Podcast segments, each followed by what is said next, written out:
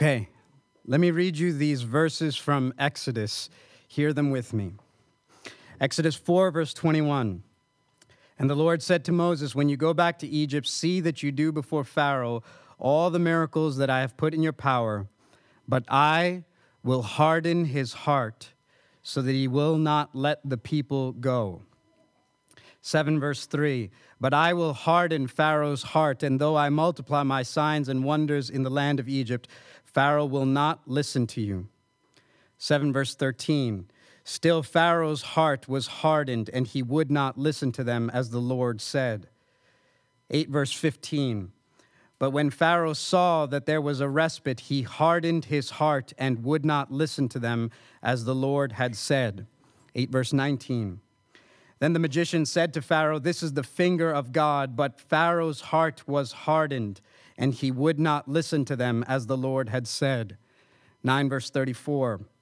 But when Pharaoh saw that the rain and the hail and the thunder had ceased, he sinned yet again and hardened his heart, he and his servants. 14 verse 4. And I will harden Pharaoh's heart and he will pursue them, and I will get glory over Pharaoh and all his host, and the Egyptians shall know that I am the Lord. And they did so. 14, verse 8. And the Lord hardened the heart of Pharaoh, king of Egypt, and he pursued the people of Israel while the people of Israel were going out defiantly. There's others we could read. So here's the question What is going on with Pharaoh's heart. By my count, between Exodus 4 and 14, Pharaoh's heart is mentioned nearly 18 times. Out of those 18 times, nine times it says that the Lord hardened Pharaoh's heart. Another six times it says that his heart was hardened. Still, another three times it says that Pharaoh hardened his heart. So, which is it? Did the Lord harden Pharaoh's heart? Was his heart hardened? Or did Pharaoh harden his heart? And those questions lead to still other questions, deeper questions from the story of Exodus. If you were here last week, you know that we preached through the plagues, how God lit up Egypt with 10 powerful plagues. And we said that all the people came to know the Lord, only that some came to know him in judgment and others came to know him in salvation. And so that raises the question out of all these human beings, out of all these people, why is it that Israel is his chosen people and Egypt is not? Why is it that these great acts in the land are working out salvation for some and judgment for others? Why is it that by the end of this story, by the time you get to Exodus 15, some people will be having a beach party on the other side of the Red Sea, and others will sink like lead weights and drown at the bottom? Why is Israel saved and Egypt judged? And those questions raise still more questions, deeper questions, questions not just born from the pages of Exodus, but born from our own hearts and our own experience. Questions like why is it some people are saved and others are not? Why is it some people love Jesus and will go to heaven and others don't and will go to hell? Why is it that I believe, but my own brother, father, mother, sister doesn't? And again, those raise still more questions. As we think through Pharaoh, the, the question I think we're working our way towards is what's happening here? Is it that I'm hardening my heart or that God is hardening my heart? Is it, and, and this might be the question we're trying to get to, is it that some have chosen God and others haven't, or that God has chosen some and others he hasn't? As you can tell, we are in very deep waters here, right? We are not on the shore, sort of splashing around. We are in the middle of the biblical ocean. And we are in very deep waters, and these waters can be both beautiful and breathtaking, spectacular and scary, majestic and mysterious at the same time. Today, we're talking through biblical words like predestination and election. Now, I don't know what kind of background and or baggage you bring into a conversation about those words. I don't know if those words are foreign to you or familiar to you. I don't know if those words are, are words that give you comfort or bother you tremendously. What I do want you to know as we enter the conversation is that these are biblical words. That's important. These are not words that were made up by some smart elite. These are not scholars' words, theologians' words, professors' words, pastors' words. These are biblical words, just so you hear them. Ephesians 1, verse 5. In love, he predestined us for adoption as sons through Jesus Christ, according to the purpose of his will, to the praise of his glorious grace, with which he has blessed us in the beloved. Ephesians 1, verse 11, so you hear it again. In him we have obtained an inheritance, having been predestined according to the purpose of him who works all things according to the counsel of his will. 2 Peter 1, verse 10 Therefore, brothers, be all the more diligent to make your calling and election sure. For if you practice these qualities, you will never fall. There's many, many, many others we could read. What I want you to hear is that all Christians who read the Bible and believe the Bible believe these words. They believe in predestination and election. The only question is, what do they think it means? And it's at that point that Christians who love Jesus, who are all on the same team, have disagreed in different sides for thousands of years. Some Christians who answer the question, who is it that believes in Jesus, that will trust in him and have eternal life and go to heaven, they will answer that question as those who choose Jesus, Jesus chooses them. Right? So they, they might say that those who God makes his salvation available to all, and those who reach out and do something and, and reach out to Jesus, Jesus saves them, chooses them. This would be what theologians call the Arminian camp. And there are men in history like Jacobus Arminius, John Wesley, good Christian men in our own day like Billy Graham and Chuck Smith and Greg Laurie, good biblical churches like the Methodists, the Wesleyans, Pentecostals, and such who would fall on that side of our team. But our team, on the other hand, there are other Christians who have answered the same question Who is it that goes to heaven, trusts in Jesus, and has eternal life? And they've answered the question Those whom Jesus chooses, in turn, choose Jesus. That God makes his salvation available to all, but none receive his salvation. And so Jesus chooses some and opens their heart and opens their eyes and enables them to reach or, or to be reached and choose him that God saves. And into this camp, and you could call that the reformed side of the team, are good Christian men. Men throughout history like Martin Luther and John Calvin and Jonathan Edwards and Charles Spurgeon good contemporary Christians like John Piper and Tim Keller and John MacArthur and others, good biblical churches like the Presbyterians, the churches in the Acts 29 network that our church is a part of, Seven Mile Road Church. And for those of you that are keeping score, this is the, the side of the team that your pastor falls on. And my job for the rest of my life is to get you on the right team, right? No, what I want you to hear is Christians have who love Jesus, who love the Bible, who believe the gospel, who are intense about evangelism, they have existed together for thousands of years and have disagreed. So I want to say that to you to say, when we approach this text together, first of all, let's be gracious to one another. Let's be really gracious. We may disagree over this, we may differ on it, but we will not divide over it right? We will not divide over it. We'll disagree. We'll have intermural, interfamily squabbles about it, but we are one family, one team on, on one side, okay? So let's be gracious. At the same time, let's also be humble. Humble with one another and humble with the text. L- let's be humble because if Christians who are far better than us have wrestled with these things for thousands of years, let's not imagine in 40 minutes we know all things and are ready to push others out. But let's also be humble with the text, right? We are not dealing with a neat nick theological system where every I is dotted, every T is crossed, every question you can imagine is answered.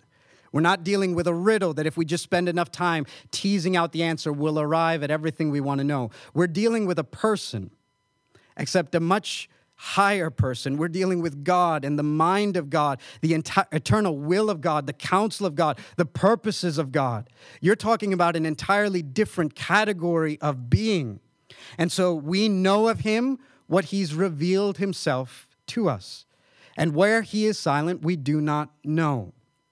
So I want you to be humble, ready to receive both the answers and the silence that God provides. Where He gives answers, humbly receive them and submit to them. Where He gives silence, humbly receive it and trust Him. I recognize going into the conversation that I am not going to answer all the questions that you may have this morning. And that's not just because of a lack of time, it's because even if we were to devote every Sunday from now till Jesus returns, we will not answer the depths of this doctrine because he is higher and his thoughts are higher and his ways are higher than us and our ways. And so, where he has revealed himself, let's study and where he has hidden himself, let's trust him. There's a mystery to this, and I want you to hear that from me, who believes one side of this thing. There's a mystery. We do not pretend to understand it all. We just, we just acknowledge that we trust in him. And this mystery is not a cop out, it's just a humble confession that we are not God and he is, and that we know what he wants us to know and nothing more. My intention this morning is to walk you through a great deal of biblical material. And then I want to end our time by just giving you some personal how this doctrine has found its way to my heart, and hopefully, with that, some words of application for you. Okay? Let's pray to the Lord and ask for his help, and then we'll plumb these depths together. God, I give you thanks for these brothers and sisters. I thank you that you love them Many you have eternally loved, you will love for all eternity. We give you thanks for the word, because by it you make yourself known. I pray for grace for all of us today. I pray that you would give to all the people here mental energy and traction to stay with the biblical material as we talk through many things. I pray that you would give them courage to ask good and honest questions. I pray that you would give them freedom to continue the conversation after this sermon so that we would talk about it and encourage one another. I pray for grace to not divide. I pray for strength and unity. I pray that you would. Uh, make us uncomfortable, but in doing so, bring us to greater depths of understanding of you and your salvation, that we might come to see Jesus in a more precious light. I pray that you would take our hard hearts, which is what the scriptures say, like Pharaoh that we have, and pelt it with hard words till they are broken and made soft. Our hard hearts need hard words, and we pray that you would give us grace and that you would melt hearts today and turn them to you. We pray this in Jesus' name. Amen. Okay, as you know, we're working our way through the book of Exodus. We've been in a series that we've called The Gospel According to Exodus. For today, we're actually going to be in the book of Romans. And we're doing that because the Apostle Paul is going to speak about this whole topic and is going to talk referring back to our passages and to our text. He's actually going to look at the Exodus story and even speak specifically about Pharaoh and his heart. So we're in, in Romans today, and in the ninth chapter is where we'll spend most of our time. We're actually going to start, though, in chapter 8 with verse 29. Romans chapter 8, verse 29. This is what it says For those whom he foreknew, he also predestined to be conformed to the image of his Son, in order that he might be the firstborn among many brothers. And those whom he predestined, he also called. And those whom he called, he also justified. And those whom he justified, he also glorified. Okay, we'll start there so that you're at least oriented to what we're going to talk through in this conversation.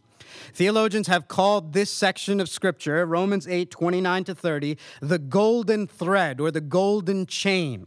And you can perhaps see it there that there's this progression of words, these successive links like chains that are interlocked, that are irremovable, and they represent together this glorious reality. You, can hear them. Those whom he foreknew, he predestined. Those whom he predestined, he called. Those whom he called, he justified. Those whom he justified, he glorified. Right? You hear that successive train of words, and there's this progression through them, and they are this, what theologians call this golden chain that start at the beginning and end at the end and cannot be removed anywhere in the middle. So let me walk you quickly through these words. The first says that God foreknew some. And this word foreknew uh, means that God had an advanced relationship with. Now, some will look at this word and see that it means just that God had a foreknowledge. So, some of the idea is look, God looked down the corridors of time and history, saw those who would choose him, and so cho- chose them right? He foreknew their choice, and so he reacted to, responded to their choice by choosing them. And now, while we can understand why that would be a, a, reasonable explanation, the word foreknowledge here has a deeper meaning. It's not just an advanced knowledge, but an advanced relationship. When this word is used in several places throughout the scriptures, it's not just a mental intelligence, but a advanced relationship. In 1 Peter 1 verse 20 it'll talk about God foreknowing Christ. And it's not that he just had a mental knowledge that Christ was around, but that he had an advanced relationship with Christ from before even the foundation of the earth. In Jeremiah 1, it'll speak about God knowing Jeremiah even before his birth, while he was in his mother's womb. And he's saying that not to communicate to Jeremiah, I knew when you were there, but to say, while he's calling him to ministry, listen, I had a relationship. I had set my affection, my love on you before you were even born. Be- before you came out of the womb, I had set my love and my affection on you. I had a relationship with you. This is the same word we've said it before too knowledge. To know has sometimes in the, the scriptures a deeper understanding than just mental understanding like we think. This is why Genesis 4 will say Adam knew his wife and she bore him a son. It was not that Adam just had a mental understanding of Eve and what do you know, she got pregnant. No, it was that he set his love on her, his affection on her, in the most literal sense, in the highest sense for mankind. He had intercourse with her, and she bore a son. And so, what this is saying is that God had a foreknowledge, a love for his people from before the foundation of the world. That, that reality has sort of been hanging on me all week one preacher said it like this We love drippy, sappy love songs that talk about loving you before the stars were in the sky. And yet, God is the one being for whom that is not hyperbole, not exaggeration, but reality. That God loved his people, loved you that belonged to him before the stars were put in the sky. That in the eternal counsel and mind of God, you were there.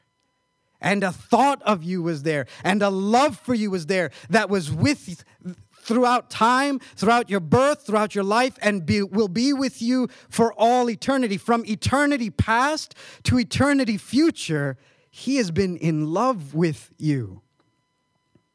And those whom God foreknew, Romans, the next thread on the chain, the next successive word is He predestined. He marked their destiny in advance. Their eternal secure, their eternal future was secured before.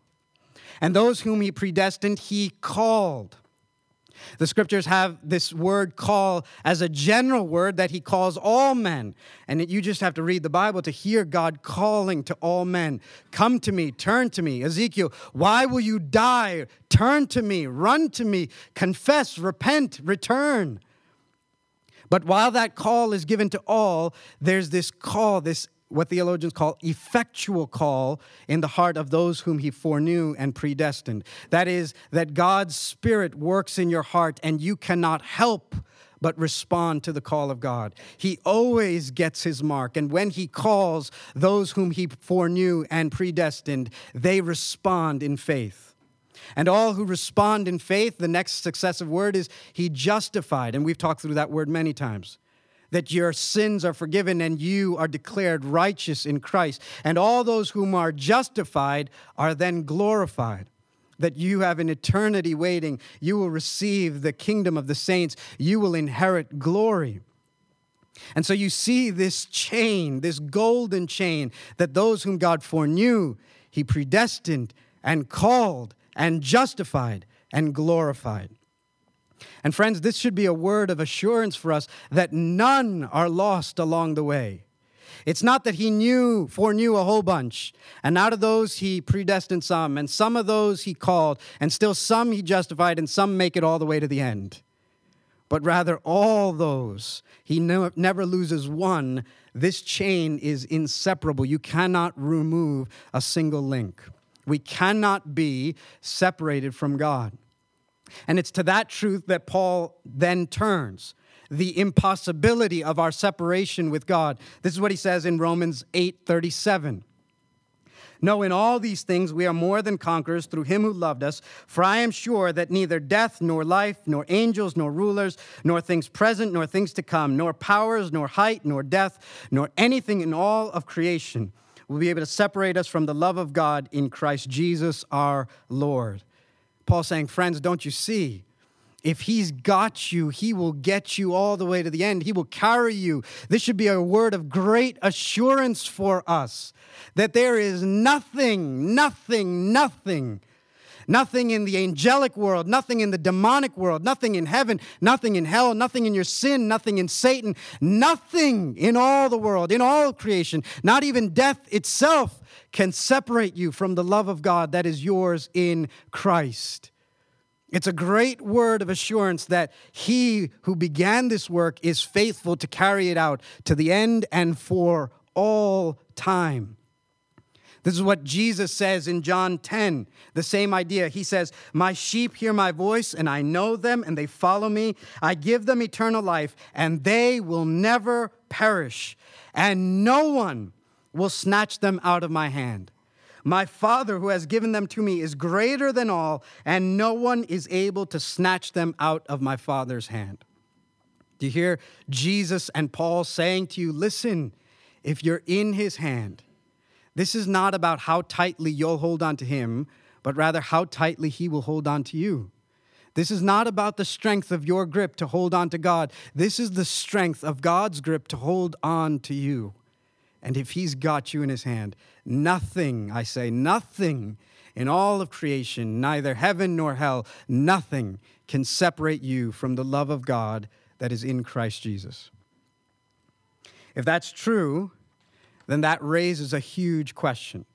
And that's the question that Paul will turn to in Romans 9 to address. And the question is okay, if you're telling me that God has his people and his people will never be removed, what about the Jews? What about the people who have been God's people throughout all time from the beginning? What happened with the Jews? If we're going to trust that His word will prevail and hold us to the end, how can we trust that when the Jews do not believe? When Paul is writing this in Romans 9, he has unbelieving Jews all around him. Jesus came among the Jewish people and they crucified and killed him. And it's a very small minority that believe. So, what happened with the Jews? If God holds, then has his word failed? Because the Jews do not believe. After all, they were God's people. That's what Paul reminds us of in 9, verse 4. He says, They are the Israelites, and to them belong the adoption, the glory, the covenants, the giving of the law, the worship, and the promises. To them belong the patriarchs, and from their race, according to the flesh, is Christ, who is God over all, blessed forever. Amen. Paul's reminding you remember who these people are. They were the ones who were given adoption. The whole story of Exodus that we're working our way through is God acting miraculously, mightily to save them and set them apart from all the people and make them his own son.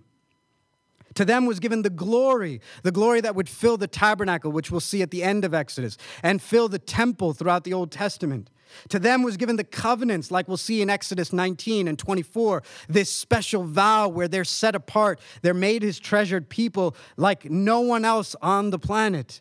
To them were given the worship, the sacrificial system, getting you ready for Jesus. Them were given the promises of salvation. They had the patriarchs, the fathers of faith, Abraham and Isaac and Jacob. For goodness sakes, it's from them from their line, from their race, from their ethnicity, from their flesh, that Jesus himself, blessed be his name, Paul says, came. You see, Israel was not just a blip on the screen, they were not just some small part of the plan, they, they were God's people. Salvation history came through them. The place they held in God's purposes and plans were huge. So then, what do you do with the fact that they now don't believe? And Paul's not apathetic about that. Even though he's about to go into this long, lengthy discussion on predestination, he's not about to just say, oh, well, I guess they weren't in, as though it does not matter. No, you see Paul's heart. Look at what he says in 9, verse 1 to 3. I'm speaking the truth in Christ. I am not lying. My conscience bears me witness in the Holy Spirit that I have great sorrow and unceasing anguish in my heart. For I could wish that I myself were accursed and cut off from Christ for the sake of my brothers, my kinsmen according to the flesh. Listen, whatever else can be said about the doctrine of predestination election, what cannot be said is that it removes missionary zeal and a desire for evangelism. One of the objections that's often weighed is look, if God has already chosen, and if God's will will be done, and all who are His will be His, then we might as well kick up our feet and relax. We have no reason. The reformed kind cannot possibly want to plant churches or witness to people or evangelize or pray for salvation. And Paul, who perhaps teaches more than anyone else on this doctrine, surpasses us all in his missionary zeal. Paul is on the front lines and frontier of missionary work. Paul is the church planter extraordinaire. Paul is the one who has gone from city to city to city, telling everyone he can about the gospel, risking his life, getting beat up so that everyone can hear the gospel proclamation. Paul is not apathetic about mission because he believes in predestination. In fact, it fuels him all the more. Paul here, though he's planting churches to the Gentiles, we're reading the book of Romans, where he's writing to Roman Christians, not Jews. He doesn't want anyone confused into thinking that somehow, because he's gone to the Gentiles, he's grown apathetic or insensitive to his own people. No, his heart is breaking for them.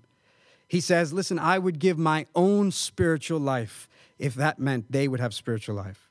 I myself would be cut off if they could be grafted in. I would give my own soul for their souls.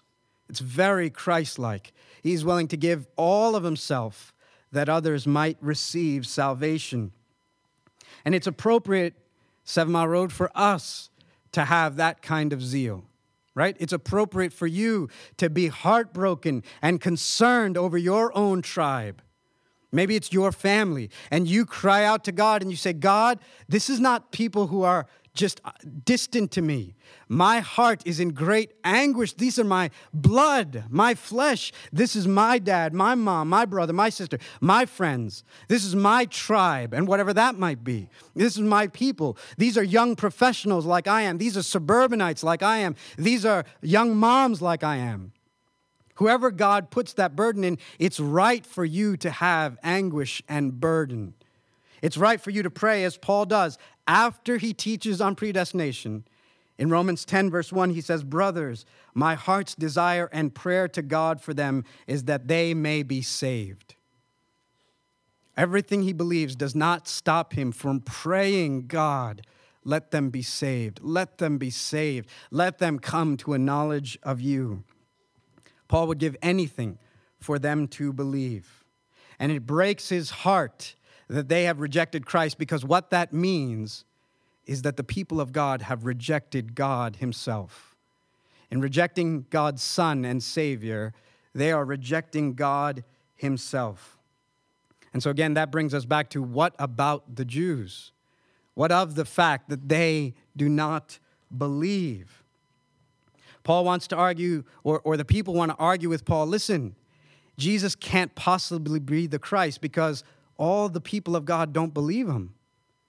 And if he is the Christ, then it must mean that God's word failed and that God didn't come through on his promises to Israel. Has God's word failed? And that's exactly what Paul wants to say is not the case. Look at verse 6. But it is not as though the word of God has failed. For not all who are descended from Israel belong to Israel. And not all are children of Abraham because they are his offspring, but through Isaac shall your offspring be named. This means that it is not the children of the flesh who are the children of God, but the children of promise are counted as offspring. Paul says, Listen, God's word has not failed. For you see, from the beginning, not all Israel was true Israel. You see, from the beginning, not all physical seed was spiritual seed. Even from the beginning, not just after the Christ event, from the beginning, God was drawing a distinction even among the chosen people. That this was not just by birth, it would need to be spiritual birth, not just physical seed, spiritual seed. Don't you see, from the beginning itself, God did not think that faith passed along just through genetic lines. He wants to say it's not that God's word has failed to Israel. The question is, who is Israel? Right? God's word has remained true to Israel. The question, though, is who is true Israel? And it's not just those who were born of physical descendancy, it's those who were born spiritually. And that's a good word for us to remember. That God is saying here that the children of God are not the children of flesh, but the children of promise. That's a good word for you to remember. That you cannot ride the coattails of your parents' faith. That Christianity does not pass down DNA lines. That you cannot inherit their faith, but that you need to have your own. That none of us are born Christians, but reborn Christians. It's not physical descendancy, but spiritual descendancy that makes us Christian. And your children cannot simply inherit your faith, they will need to come to it themselves as well. So it is now, so it was then. And Paul is saying, Don't you see, even among the chosen people were chosen persons. Okay, this is what he says next. He gives some examples. Verse 9 For this is what the promise said About this time next year, I will return, and Sarah shall have a son.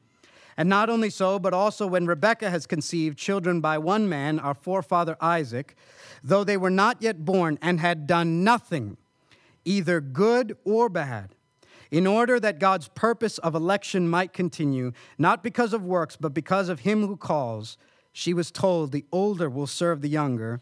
As it is written, Jacob I loved, but Esau I hated. Now, God's going to, Paul's going to try and show you that even from the beginning, God was electing some. Even from Israel, there were those who were chosen. And the first example he gives is after all, don't you remember? It was through Isaac that the promise continued, not Ishmael. The forefather Abraham had two sons, Ishmael and Isaac, one born to a slave named Hagar, one born to his wife Sarah. And God said from the beginning, Don't you know the promise went through Isaac? and not Ishmael. And then, lest you think that's just because that kid was born of a slave's mom, as his mom, he says, no. And, and then, what about the next generation? Where Isaac has two sons, born of the same father, same mother, and they're even in the womb at the same time. They're twins, Jacob and Esau. And yet, God chose Jacob and not Esau. And Paul almost goes out of his way to tell you that this is not because there was some greater merit in Jacob that was lacking in Esau. He says, before they had done anything, either good or evil, so that the purpose of God in election might stand. This was not because God looked down the corridor of time and saw something lacking in Esau that he found meritorious and good in Jacob, but rather for God's purposes, for God's reasons, which we honestly do not know, which are in his eternal decrees, which is his freedom in sovereignty over election. It's not that there was anything in either of these boys, because both of them grow up to be scoundrels. Jacob is a young liar and cheat. Je- Esau is a, a glutton and immoral and a fool. And God says, I've chosen one and not the other. Jacob I have loved, Esau I hated. And that, that's not like the way that you hate the Cowboys or you hate the, the Yankees, but this is just to draw a contrast between the two. One was chosen, one was not. Okay, you hear that and you want to shout, not fair, right? Some of you thought you didn't like Christianity. Now you're sure you hate Christianity, right? Not fair. Justice. That's injustice. And Paul anticipates your objection. You're so predictable because Paul will say, verse 14, What shall we say then? Is there injustice on God's part? By no means.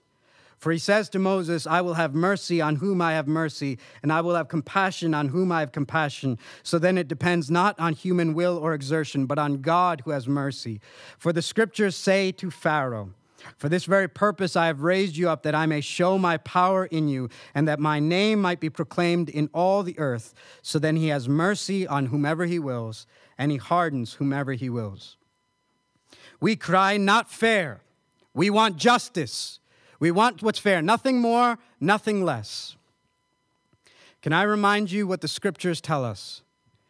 That if you got what was fair, if you got justice, that would mean hell for us all. Please do not overlook that reality of Scripture. If you want what is fair, if you want what is just, if you want what you deserve, nothing more, nothing less, that means hell for everybody. Everybody, if they got what they deserved, gets hell. Getting hell, hell is not unjust. It is simply getting what you deserve. Fair is judgment. Fair is eternal separation from God. Getting what we deserve is hell. Not getting what we deserve is mercy. And God is not obligated to show mercy to anyone. But the wonder is, He shows it to many. Listen, you know in your heart that justice is right and mercy is not obligated. You know that. When Osama bin Laden was killed, you may have quarreled over how it was done. Nobody said that the U.S. was obligated to show mercy. That what we should have done was captured him, brought him here, forgiven him, pardoned him, made him a citizen, and appointed him an ambassador for our nation. You may have disagreed over how it happened, but nobody said that we were obligated to show mercy.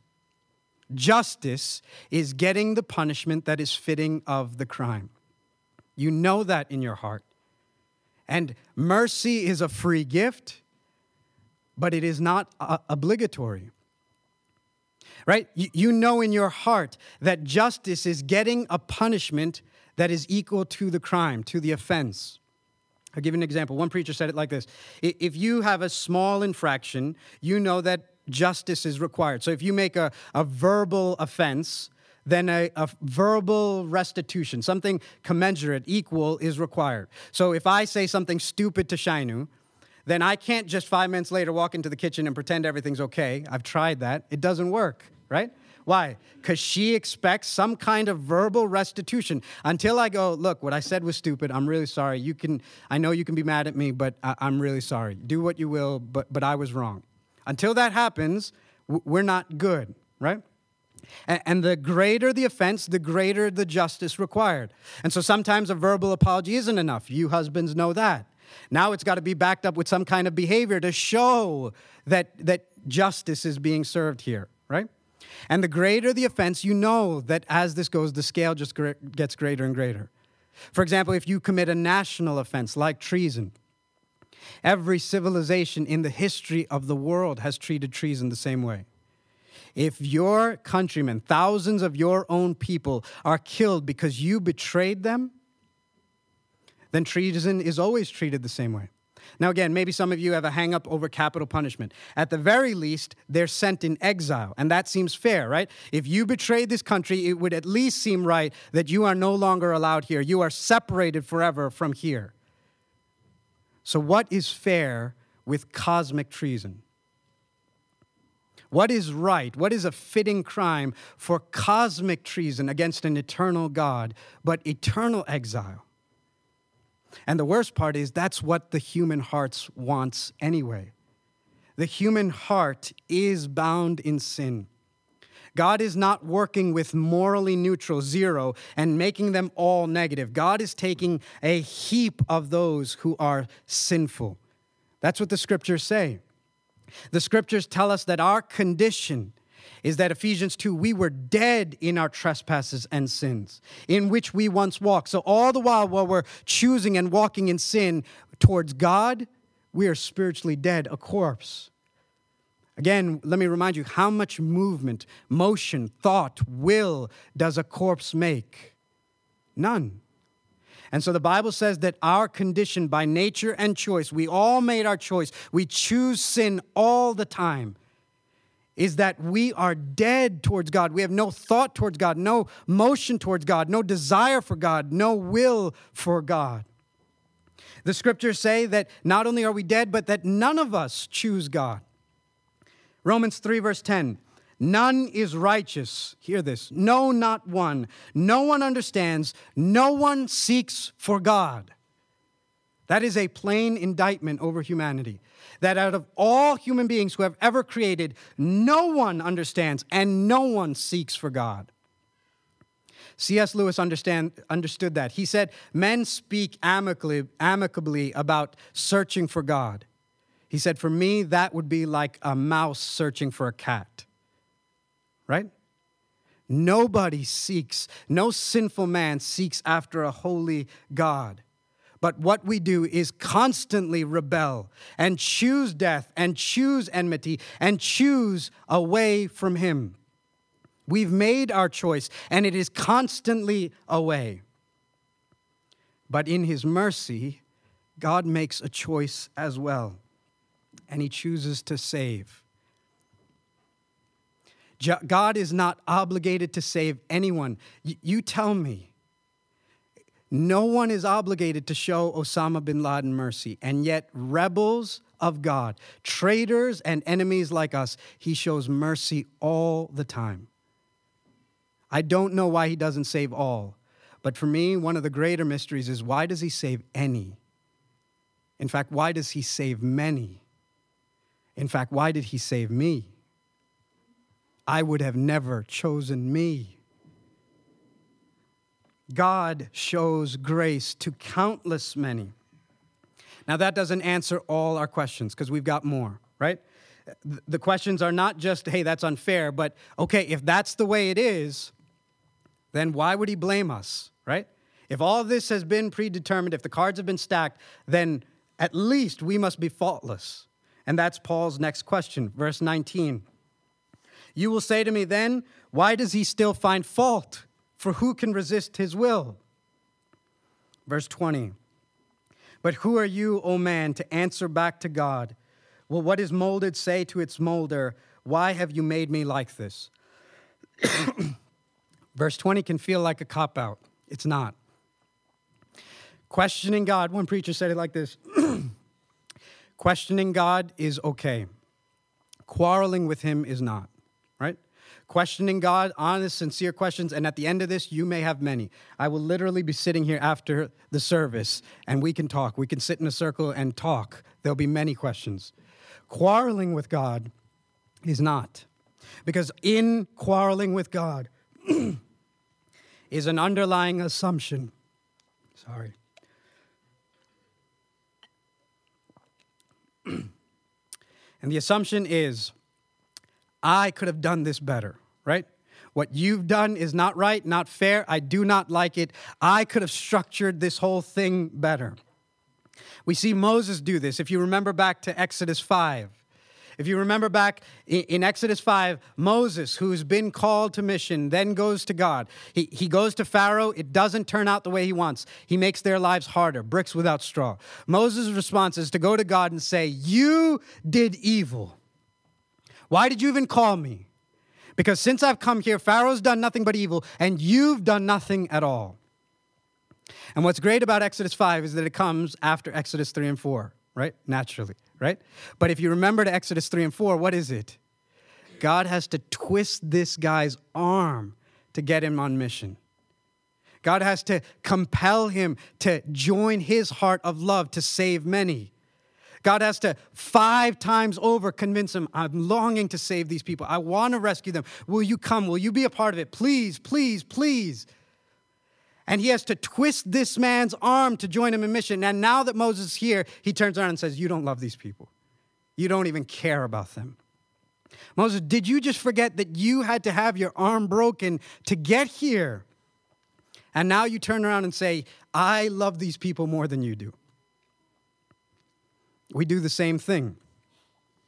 I don't know the mystery of all of this. What I do know is these are the facts. The facts are that God loved a sinful humanity who had rebelled against him. I know from my own heart, who had nothing to do with him, who sinned against him all the time, at enmity with him. And that God, though he was not obligated, came down in human form and lived a perfect life and bore death on the cross and suffered unspeakable sin.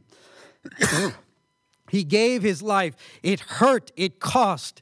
That's the facts. And I know the other side of the facts is I have a hard time getting off the couch to witness to my neighbor.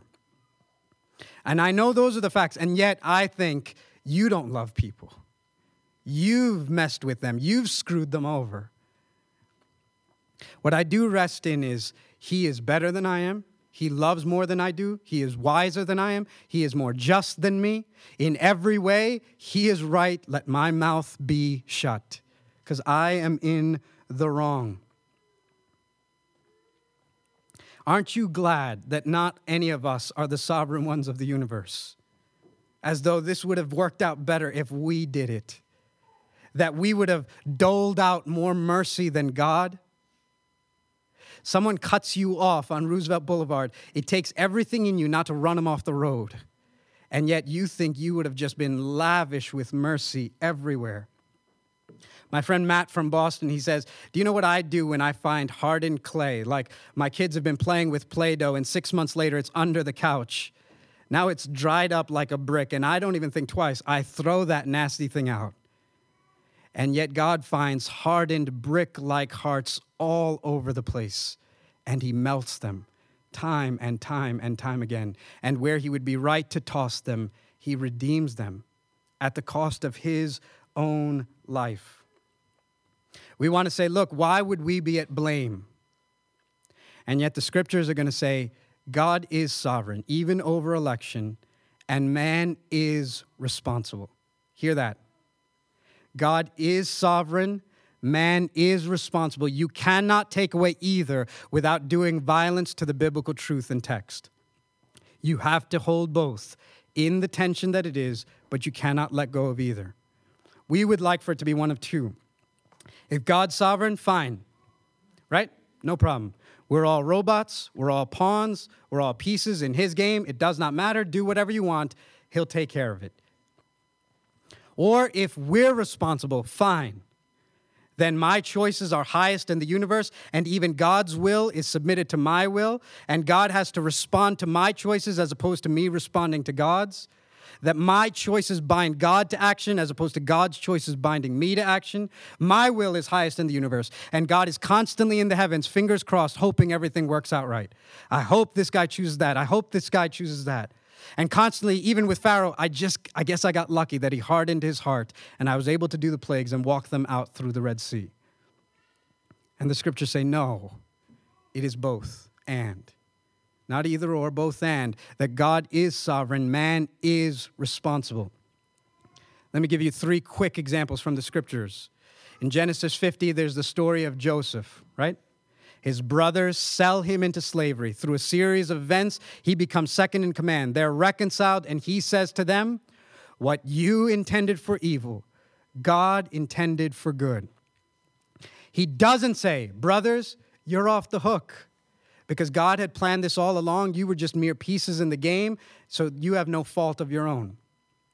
Nor does he say, You guys were scoundrels who did evil, but thankfully God reacted fast enough and made it all come out good in the end. He says, No, you, you did what was evil, but uh, God all the while had purposed all that to, account, to come to good. God is sovereign and man is responsible. Isaiah, there's this passage where Isaiah is speaking about Assyria. And God says, Listen, I'm going to take Assyria, and they will be like a rod in my hand with which I will chastise and discipline and punish Israel. But then, because of Assyria's sin and how they go about in wickedness, I will punish Assyria. And the two are not a contradiction, but are consistent in the scriptures. Assyria is going to sinfully inflict on Israel and yet it's God's intention all the while that Assyria be used to discipline Israel. And the two are right. Or perhaps in Jesus, you know that example well. The apostles are spreading the gospel after Jesus died and rose again, and they get beaten up and they regroup and they pray and they say, God, we thank you that everything you predetermined Pilate and Judas and the Jews and all of it did everything exactly as you intended. Is Judas off the hook because he was a pawn in God's game and he his betrayal of Jesus was no big deal? Is Pilate's washing of his hands no big deal? Is the crowds chanting crucify him no big deal? Is yours and my involvement in the death of Christ because of our sin no big deal? If they're not at fault, neither are we. No, every one of their sins were wicked sins. And yet, every one accomplished exactly what God intended to accomplish. From before the foundation of the world, the Lamb of God was slain. This is how it was going to happen. But listen to me this is not Greek fatalism. Greek fatalism says that the gods, the capricious, the whimsical gods, have sealed your destiny despite your behavior. The doctrine of election and predestination says that your destiny is determined through your behavior. It's not despite your behavior, but that God works through your choices, and your choices are real ones. This is what was happening with Pharaoh as well. Remember, Pharaoh was not a good guy who was just hoping to do the right thing and set the people free, and God kept turning the dial and making his heart hard. And he kept fighting against it, but God kept being unjust. No. Remind yourself of who Pharaoh was. Pharaoh was a wicked and cruel man. We can switch the two in our minds. My three year old Hannah does this all the time. We act out the story of Moses in our house, and Hannah will often go and pray for Pharaoh. Please bless him and help him. And, and Shina will act like Pharaoh and she'll go, Pharaoh, you have such a beautiful dress on and be friendly with him. And I've got a constant reminder no, this is the bad guy of the story. You can't pray blessings for him, right? But, but we somehow make God the bad guy and Pharaoh the good guy. And the scriptures want to remind you who was Pharaoh? A wicked and ruthless racist king who practiced genocide and infanticide and killed babies and slaughtered them all, who enslaved innocent people, and nine times was given an opportunity to repent and not once took it up. How did the Lord harden Pharaoh's heart? Through patience, through opportunity. Nine times Pharaoh turned, Pharaoh stopped, Pharaoh set them free. Nine times. Let me show you who I am. I am the only God, the only Lord. Nine times an opportunity to change. The Puritans used to have a saying that the same sun that melts the ice hardens the clay. So some receive opportunity and a call to repent, and their hearts are broken. And some, those same opportunities are given, and they are only hardened in unbelief. It could happen here. Week after week after week after week, you could hear the proclamation of the gospel Repent, why will you die? Turn to Christ. And for some of you, it will break your hearts. And my prayer is that none of you would be further hardened in unbelief and sin. This is a man who hardened his heart and receives judgment. And this is a man at the same time whom God hardens his heart and receives judgment. God is sovereign and you are responsible. Both are true. If you're here today, again, if and, and maybe if you're not a Christian and you're here because a friend brought you here, th- this can all sound scary and weird and difficult. What I want to say to you is you have a choice today. There's grace, there's hope because you're here. Nobody knows who the elect are. And so we preach to all men, and Jesus promised all that t- come to him will be saved. There is no one who's going to come to Jesus and he looks at his list and says, Nope, you weren't on. Because you're coming to him, he's working in it and through it. He's drawing you to himself.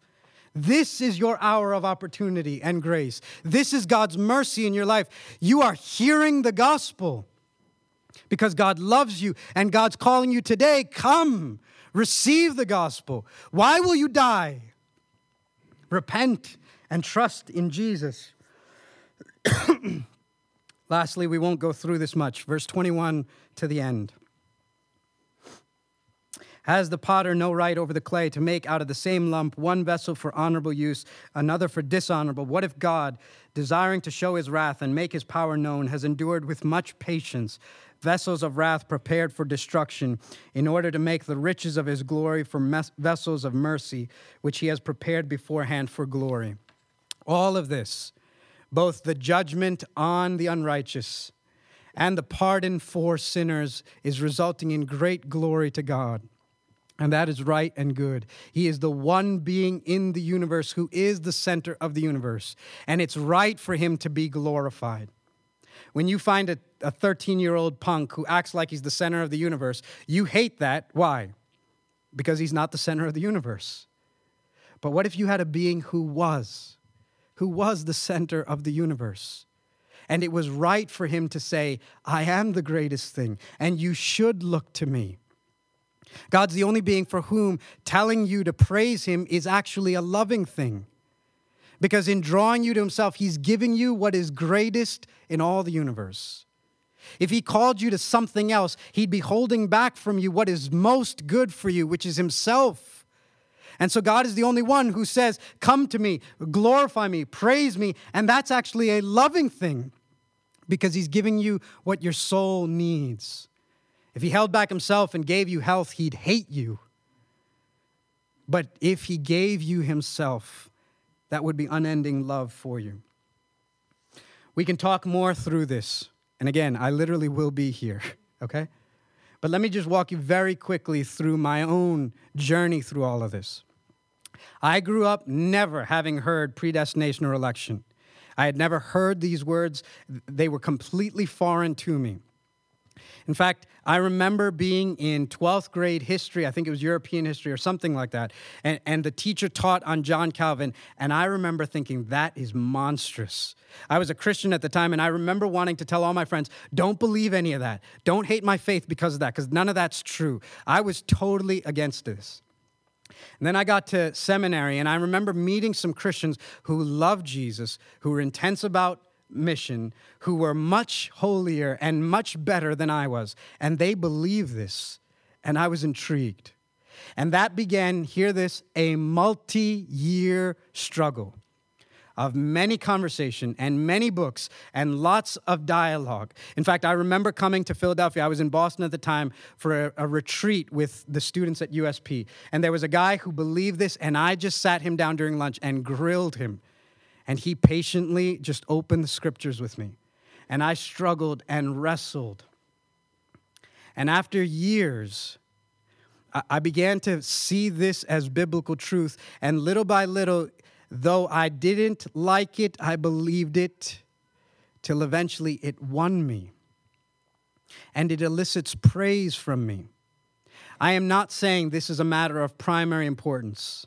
Hear that. You can be a member at Seven Mile Road and struggle through these things. What I am saying is for me, this opened up my soul to a much bigger view of God and a much smaller view of me.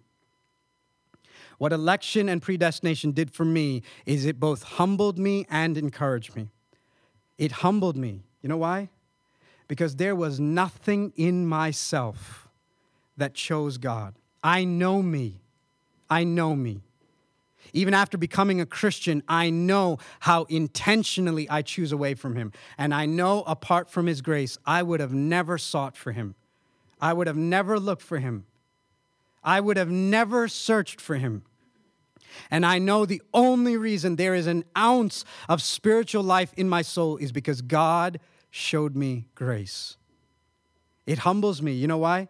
Because my unbelieving friend and me, it is not that I did something better than him.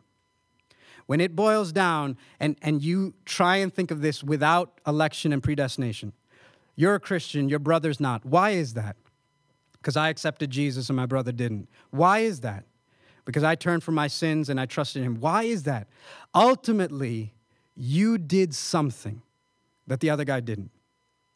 And for all eternity, you have this small boast that you did something. You were somehow better or smarter or, or chose something that the others didn't. And so you're in. For me, the only reason I'm in is because Jesus showed me grace. Because he found me, he sought me, he opened me, he won me, and he claimed me for himself. I have no boast, none. And at the same time, it encourages me. Can you imagine that before the stars were hung in the sky, God foreknew you that belong to Him? That literally it's true when He says, I have loved you for all eternity. From before time began, before I made the mountains, you were in view for me. And I've pursued you throughout your life and I will have you for all eternity. I mean, that is the love story of all love stories. And for me, I still have lots of questions. Why this? Why that? My greatest question now is why did you choose me? I would have never chosen me, but only by your grace. You walked by my grave and you said, Ajay, come forth. And my dead soul came alive, and I was brought to life. It is the grace of God in election.